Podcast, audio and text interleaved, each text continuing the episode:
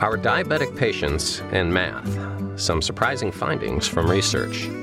You're listening to ReachMD, XM157, the channel for medical professionals. Welcome to a focus on diabetes. I'm Dr. Gary Cohn, your host, and with me today is Dr. Russell Rothman. Dr. Rothman is an assistant professor of internal medicine and pediatrics, as well as the director of the Program on Effective Health Communication at the Center for Health Services Research at Vanderbilt University Medical Center. Dr. Rothman comes to us today from his office in Nashville, Tennessee. Welcome, Dr. Rothman. Thanks for spending some time with us today. I thank you. It's a pleasure to be here. This is an interesting topic, and I think we're going to hear some surprising things about your research. Uh, maybe before we get into that, could you tell us a little bit about your medical background and how you got interested in this topic? Sure. I am trained in both internal medicine and pediatrics, as you said, and I practice primary care in the clinic here. I see uh, from kids all the way through, and I see a lot of diabetes, and I also do some research in diabetes and in health communication and you know, as we were seeing patients in the clinic, we just really noticed the challenge that many patients had in understanding the instructions that were being given to them about how to care for their diabetes. So many patients were struggling with some of the tasks we were asking them to do, including, you know, checking their blood sugars appropriately, measuring up their insulin appropriately, figuring out how much insulin to take based on a sliding scale or based on their carbohydrate intake or even just calculating their carbohydrate intake. All of these tasks were we really saw were very challenging for many of our patients and we were very interested in looking at this more closely. You and your team have published recently. How about sharing with us some of the results and conclusions of, of your work? Sure. Well, we initially did some work looking just at health literacy in general and looking at people's overall literacy and how that impacted their diabetes care. And we actually did a, a, randomized study in North Carolina where we randomized about 200 patients either to usual care or to get a very intensive disease management program. And as part of that disease management program, we tried to address the problem of health literacy by using simplified forms of communication, by using a technique called the teach back technique, where if you teach something to a patient, you ask them to teach it back to you to confirm understanding, and by using some simplified educational materials. And we did that study for one year, and at the end of the year, we found that the patients who got our intervention did much better. But the interesting finding was we found that the low literacy patients actually did a lot better. So we found that one's literacy level significantly predicted how patients did over the course of time, and that if you addressed literacy, the low literacy patients really could do a lot better in helping to take care of their diabetes and improving their A1C and other outcomes. Have you been surprised at how common low literacy is and low numeracy is? Yeah, I think people don't necessarily realize, but this is a very common problem. So, some large studies done from the Department of Education in the 1990s and again in 2003 show us that over 90 million Americans actually have poor or marginal literacy skills, including over 40 million Americans who have limited English proficiency. And the average American only reads at the eighth grade level, and their math skills are often even worse than that. So at least 110 million Americans have very poor quantitative skills so, for example, if you showed them a bus schedule and asked them to figure out how much time it would take to get from point A to point B on the schedule, they couldn't figure out how to do that. And we're taking these people and putting them into our very complex healthcare system, and particularly our diabetes patients, we're giving them a lot of very complex instructions about what to do to care for their diabetes.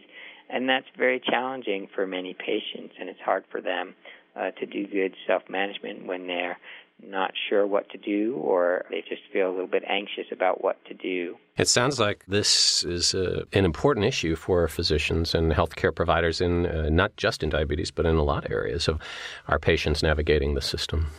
Yeah, that's right. There's actually been several large national reports that have come out recently by the Institute of Medicine and by the Agency for Healthcare uh, Research and Quality or AHRQ really demonstrating that health literacy is a very common problem in this country and it can be associated with worse patient adherence and worse patient outcomes for many different illnesses and problems, including HIV, depression, diabetes, and a host of other problems.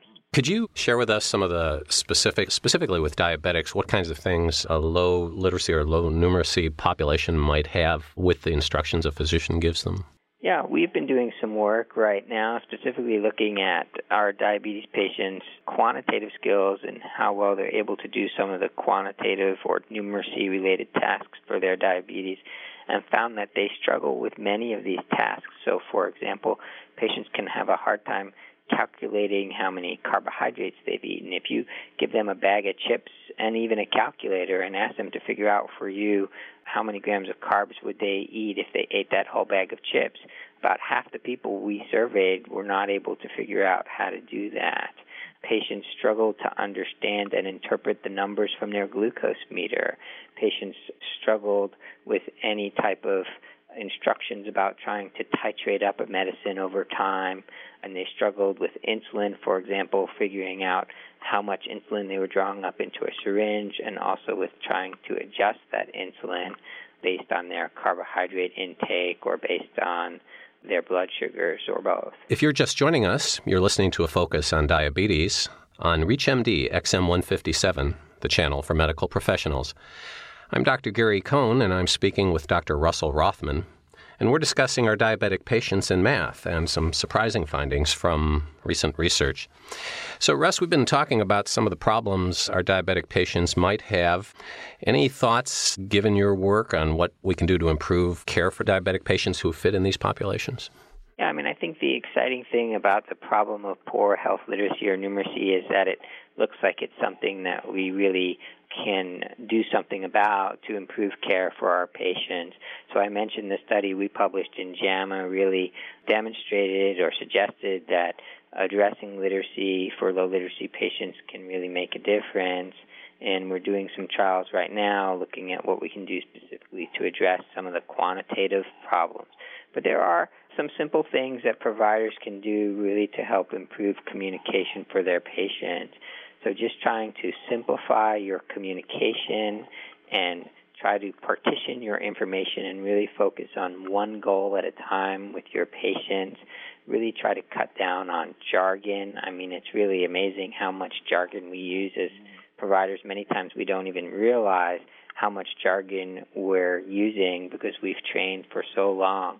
I mean, a patient walks into my office and they, I say to them, "Your blood pressure is stable."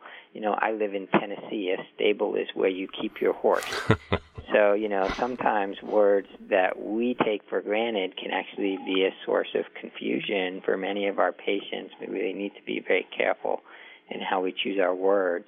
Another great thing that providers can do is use a technique called uh, the teach back technique, where if you teach something to a patient, you ask them to teach it back to you to actually confirm they've understood what you were trying to say.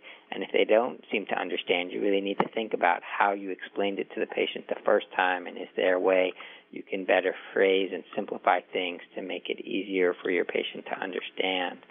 And there was actually a nice study by Dean Schillinger and Archives of Internal Medicine a couple of years ago that suggested that using that teach back technique in patients with diabetes could lead to improved A1C. That sounds like our times in medical school with watch one, do one, teach one, sort yeah, of like that. Yeah.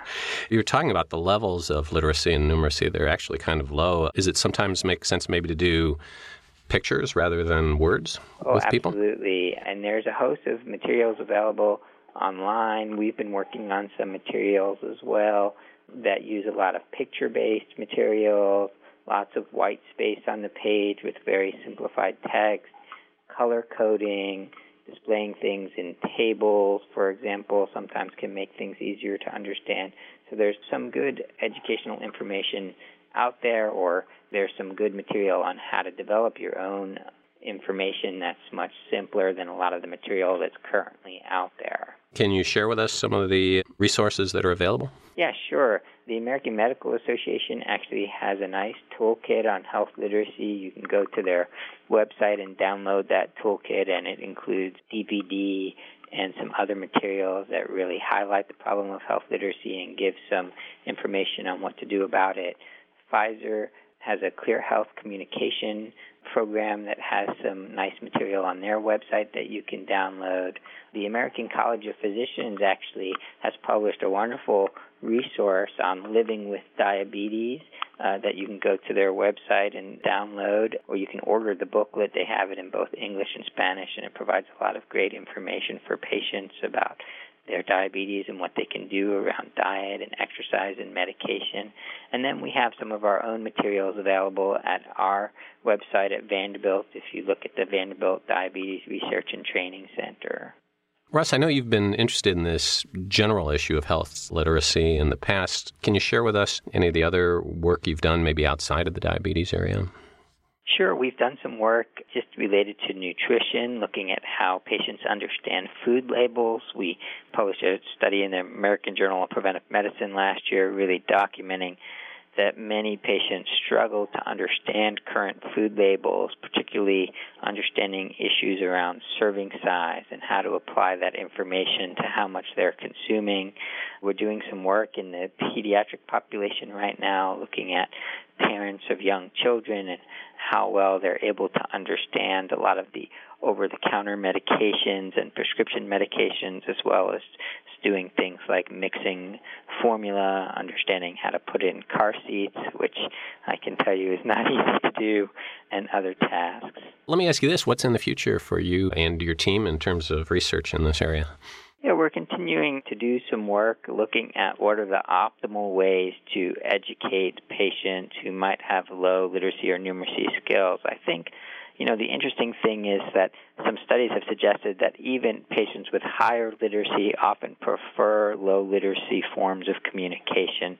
So we're really doing work to look at how to optimize how we communicate with patients, whether it's oral communication or written communication, really about all sorts of different things so that we can improve patient knowledge, improve patient self management, improve patient motivation, so that ultimately we can improve outcomes. I want to thank Dr. Russell Rothman, who's been our guest. We've been discussing our diabetic patients and math and some surprising findings from recent research. I'm Dr. Gary Cohn. You've been listening to a focus on diabetes on ReachMD XM157, the channel for medical professionals. For questions and comments, please send your email to xm at reachmd.com or visit us at reachmd.com. Thank you for listening.